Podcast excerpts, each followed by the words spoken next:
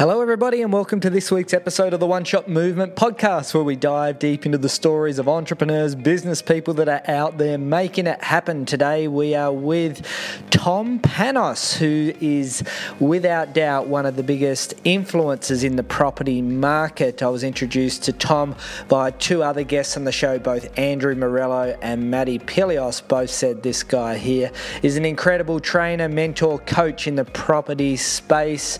Um, and we talk all things property, why you should get into property, how to wealth create through property. Also, talk a little bit about challenge and adversity as well. Uh, Tom has faced both health challenges and personal life challenges. He has uh, had cancer three times, and he also lost his sibling, which uh, become major challenges uh, for him to overcome. So we talk a little bit about that too. So sit back, enjoy this week's episode with Tom Panos.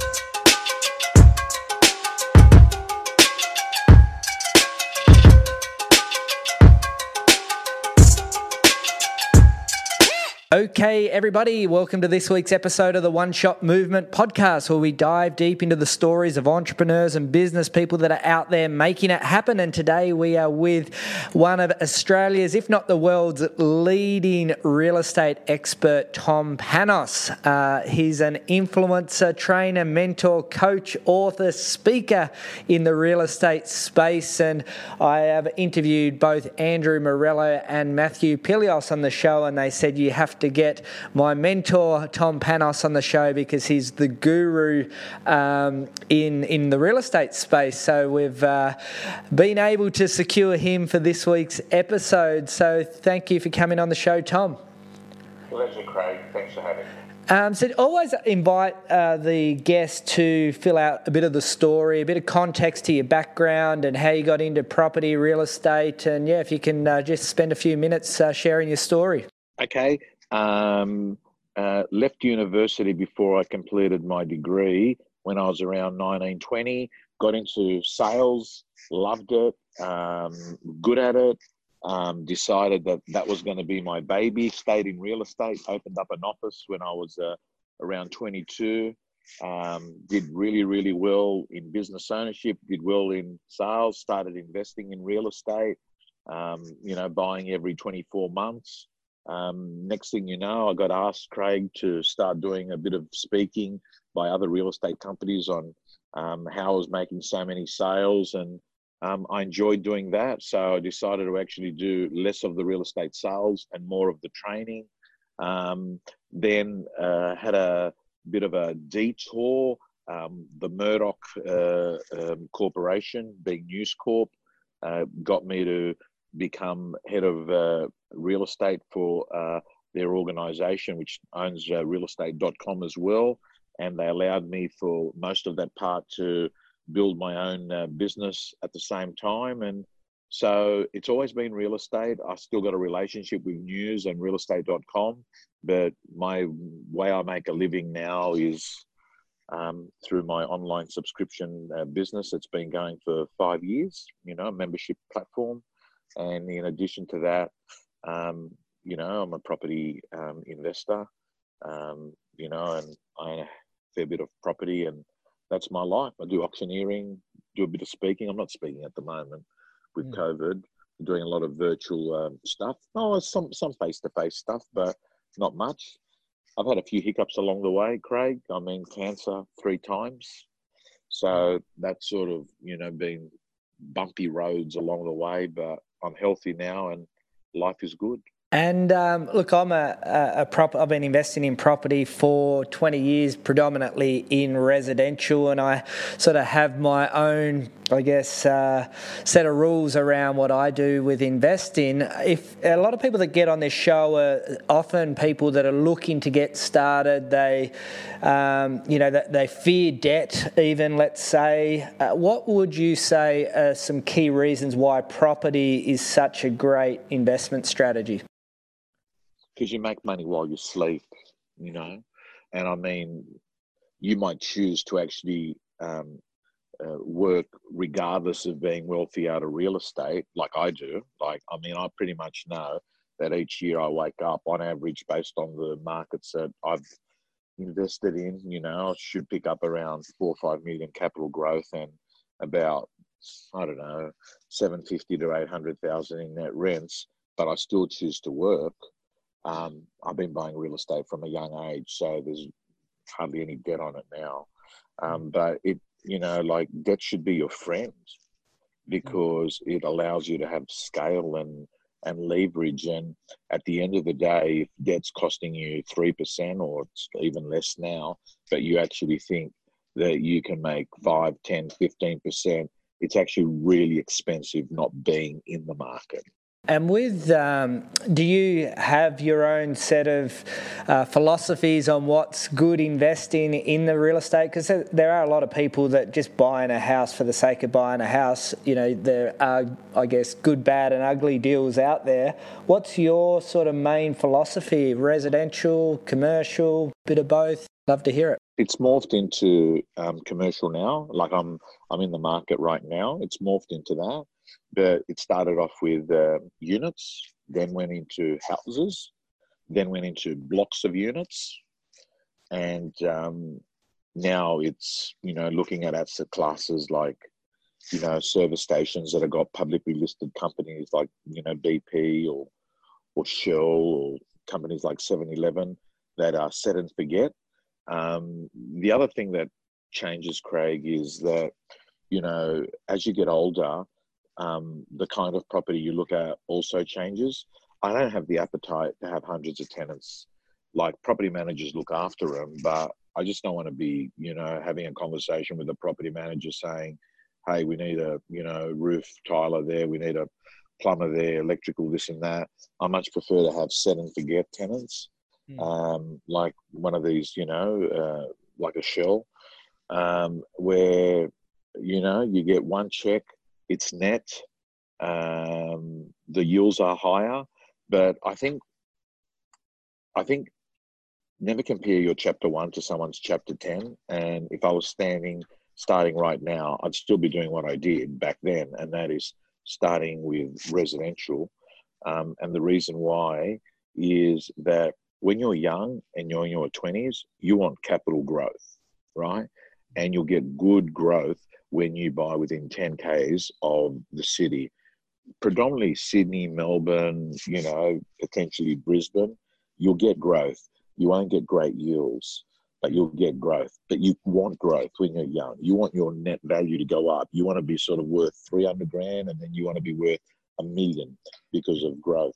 But as time goes by, like I'm 53 now, and um, I much care about yield because um, it's all about you know lifestyle and um, being able to have the freedom and choice to do whatever you feel like each day. Um, yeah. And with that, um, I'm listening al- along, and I'm lucky I've got uh, four of my houses in sort of within 5Ks uh, in some instances of the CBD of Melbourne. So that's, that sounds like a good um, plan. What, what do you say to somebody that says, oh, the market's just overvalued and prices are going to drop 30%? Um, what's your um, often conversation around that? Look, you know, I mean, I auction on real estate, so I have people say that to me all the time, Mr. Auctioneer. There's no point, you know, the market's got a bottom and um, you know we'd rather wait so I, I, I would say to them and to anyone the only way that you can pick the market so for instance right now you know it's august 2020 and a lot of people are worrying about the september cliff that's no longer going to be a september cliff because jobkeeper and mortgage holidays from banks have been extended till february march um, or at some point early next year. And I say, here's the deal. The only way you know that the market has bottomed is when the market's gone up. Because by that stage, you can look at it and say, shit, that was a bottom by back then. But by that stage, it's too late because you'll be buying more than the bottom. Mm-hmm. So instead of actually trying to uh, pick the bottom, what you do is you factor in you might actually buy and it's going to drop a little bit you might actually buy and it's going to go up a little bit. You might actually buy and it skyrockets. I haven't seen you buy and it plunges by big amounts. That doesn't happen in property. So I say you make a decision based on your life, not based on the market in property, because it's got to be a little bit like, Craig, I'm buying it, I'm putting the contract in the front drawer, in in in a in, in my top drawer. I'm not going to look at it. And you know what? If it goes down five percent, or if it goes up ten percent, or if it drops three percent, it doesn't really matter because I'm not keeping score each day. I'm keeping score on a broader, longer period of time. So um, I would actually turn around and say to a person that's, you know, making decisions using a scorecard of a short term that um, you've got to eliminate that thinking. Property people don't think that way. That is the way day traders think. We don't think that way, right? Rich people in real estate get rich because they buy based on cash flow when they can afford, not based on what the median values are doing in the market.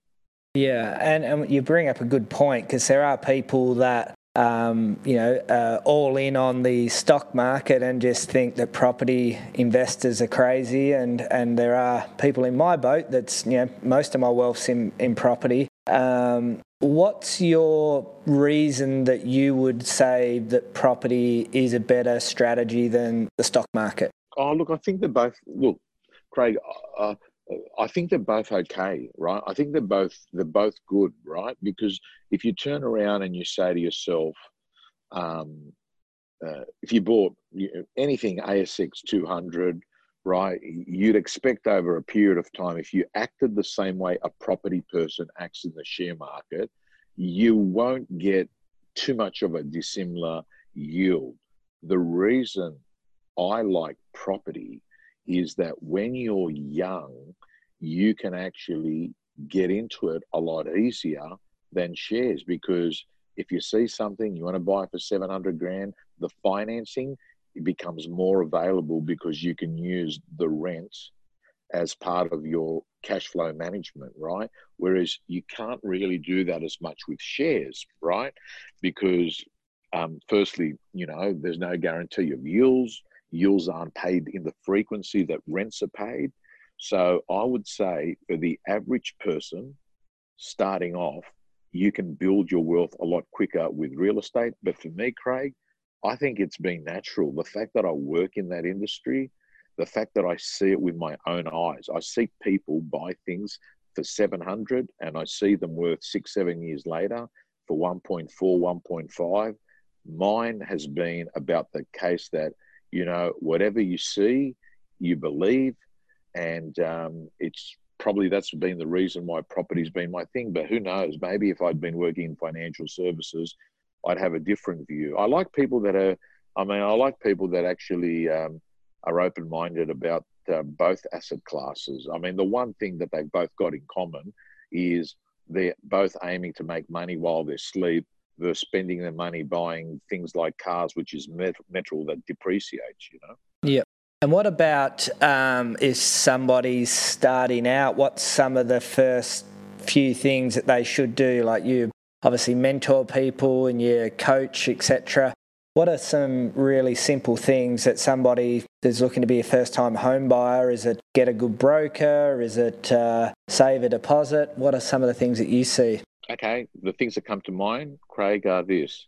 Um, don't spend the money that you make on things that aren't going to go up. Like, um, so, and I think that's a big problem, particularly in the industry that I deal with real estate agents and mortgage brokers. They spend a hell of a lot of money on stuff that depreciates because they've got this fixation that they think that they need it or they want to look good um, or they want to travel business class when they haven't earned the right to travel business class yet or they're spending $4,000 on suits when a $500 suit will do the job.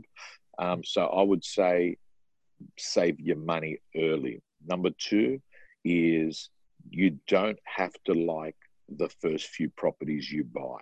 You just want to get into the market. You're not supposed to love them. Number three is um, factor in the first five, ten years of the hustle and the journey to becoming financially independent is going to involve suffering.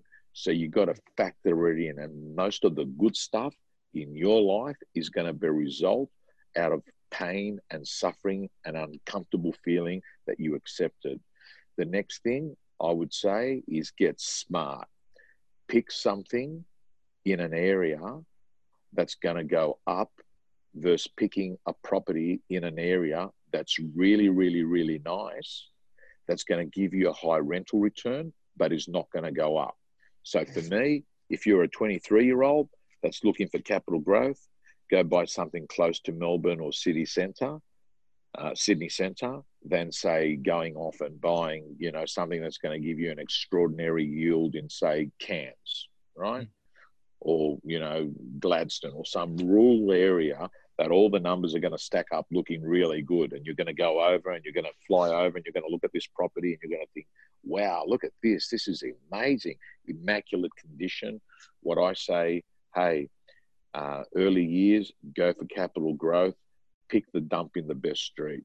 Very good advice. And I, I, I was uh, doing a, a, talk in uh, Sydney last year, a couple of years ago, and there was a young fella up going, you know, you've done so well. What car do you drive? And I said, I dream house before dream car. So it's good to see someone with your your uh, I guess experience mention that as well. So just on, I think a lot of look, I think a lot of people spend money. Yeah, like a lot of people spend money on on on cars, right? They, you know, like if you turn around, you spend you spend two hundred grand, right? You spend two hundred thousand dollars of money on a car. You take into account that you're going to be paying interest and all of that, right? At the end of it, right, you might have, I don't know, I'm not, I haven't got a calculator here to work it out, but potentially your outlay could have been 300 grand. And after five years, this thing is worth like, I don't know, it's probably worth 120 grand. You could have done the same thing, put into property, right? You would have been rent coming in, right? You would have had the benefit of negative gearing acting on your side. You've got the government helping you chip in the loss. And then at the end of the same period, you could have something that's gone up to four, 500 grand, right? So, mm. like, you just got to get smart about it. I, I, mean, I'm sitting, as I'm talking to you, I'm sitting at a Tesla in Sydney just picking up um, a new fob key that's got to be reprogrammed because my wife put it in the washing, right? So, um, I'm just sitting here, but like, you know, cars, I pay cash for cars. I, I won't borrow, you know? Yeah. Um, yeah. No, that's yeah, and I, yeah, I've uh, similar sort of philosophy. I bought my last two cars with cash, and um, I did, and I probably have done something, but it's really lifestyle reason. I bought a house in Mornington on the beach. Um, it's a bit of a home away from home from Melbourne, but that's for family and lifestyle. It's probably not the best economic decision, but I still see there's a lot of potential for growth there as well. But you know, turning money into memories is pretty important too. Yeah, absolutely. Hmm. And what about you? We did touch a little bit on COVID. Um, what's your prediction, um, or, or, what do you see in the economic climate as we move through the next six to twelve months? Oh, it's Craig. I, I I don't predict things, right? Like seriously, if you if we were sitting together five years ago, and I said to you, "Where do you see yourself in five years?" There's no way in the world you would have said, "I'd see myself wearing a mask." I'd see myself um, being at home. I'd see myself uh, not flying. You wouldn't see yourself. So it's hard. I, I don't predict things. All I'll say is that, like New Zealand's come out of stage four lockdown, prices have gone crazy there. Um, you know, demand that's gone absolutely crazy. I definitely do see a bit of a shift happening because a lot of the corporate world has begun to realize flying an executive from Sydney to Melbourne getting him to stay at the Langham Hotel, you know, for a two hour meetings out the window. So, you know, we know that Zoom, which is what we're doing right now, is uh, being highly used, and that we're going to see a lot of people that potentially will move into lifestyle parts of Australia um, because they're going to adopt a far more virtual way that they're going to be carrying out their job. So I do see um, the opportunity there. Um, but apart from that, I've got to tell you, I don't think much is going to change. I think at the end of the day, what we're going to have is um, a vaccine, which is already factored in by the stock market, and that's why it's going crazy. So we already know the big money in Australia has already factored in companies are going to be profitable, and that's why it's been reflected in um, share prices. Um, so I think that you know within six to twelve months we're going to have um, a lot of uh, normality, but companies are going to be a lot more intelligent about the way that um, they operate business because they've been able to pick up all the fat in the last two months. They've worked out, hey, this wasn't working. It can be done this way. So companies are going to be far more efficient, and I think we're going to see fast beat big. And big, the model is being destructed now. We're seeing that old legacy businesses are being smashed. So, from a real estate perspective, I think it essentially means that lifestyle areas will benefit post COVID 19. Mm, good insight. Uh, at the end of every episode, I always ask a few rapid fire questions. They don't have to be rapid fire answers, but is there a book that you think that anyone that's looking to get ahead um, will get impact out of?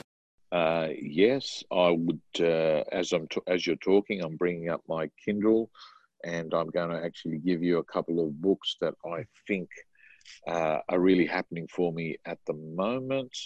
Um, so let's go through them. I think if you're a salesperson, right, and you're out there hustling and chasing, you've got to get the book Fanatical Prospecting. It's a Bible for a mm. hustler. Um, I think if you're a person that is interested in things of a spiritual nature and life and having gratitude, anything by Dr. Wayne Dyer Mm. Um, I think is you know quality reading. He's he's passed away, but his content is timeless.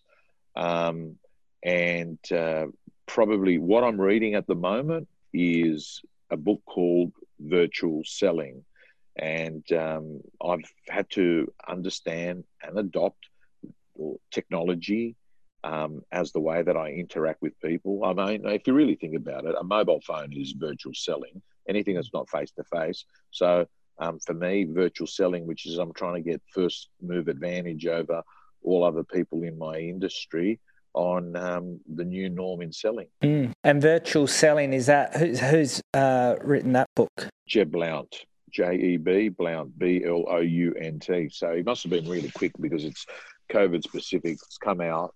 Um, so yeah, he's a guy that I had on on my um, membership platform. He's outstanding, uh, an American uh, sales trainer. Great. What would you say the best bit of advice is you've ever received? Uh, everything's hard before it's easy. And what about on the flip side of the coin? What would be the worst bit of advice or um, that you've ever received? Don't stress. Everything's going to be okay. Because I actually think that's a very uh, powerless statement. It's basically saying, don't do anything about it. It's all going to work out. I actually think things get better by choice not by chance. I reckon luck's a shit strategy in life. Mm, good advice. Um, and what about uh, something you're passionate about? Is it travel? Is it eating out at restaurants? Is it playing golf? Oh, listen, I'm pumped about um, impacting people that um, in the suffering mode, and it's because I've suffered a lot in my own life. You know, I got cancer when I was very young, had it three times. You know, and um, I know what it's like to have been told that you've got an illness that is pretty hard to get rid of. I mean, I'm cancer free and hopefully it stays that way. Um, but, you know, I've also lost my only sibling that I had, young brother. He died young. So I, um, I spend a lot of the time in the work that I do. Know, I do about 200 speaking gigs a year when we're not in a COVID environment. And I ensure that apart from being skill specific, and um, content rich that I do leave people knowing that no matter how bad things are, that their current situation is not their final destination. And even if you've gone and you've been punched in the face badly, that your comeback can always be bigger than the setback. And um, that difficult roads would lead to beautiful destinations if you choose to actually look at life through possibility and not probability. That, um, yeah, it's a far better way to approach the time that you've got on this planet and to have total gratitude. Because you know craig we're on this planet chances of being born is one in 400 trillion. You're already won the birth lottery big time particularly if you're in australia. And um, yeah i just want to remind anyone that's listening to this podcast if you are feeling a little bit pissed off about, you know, stage four lockdown, just remind yourself it ain't stage four cancer.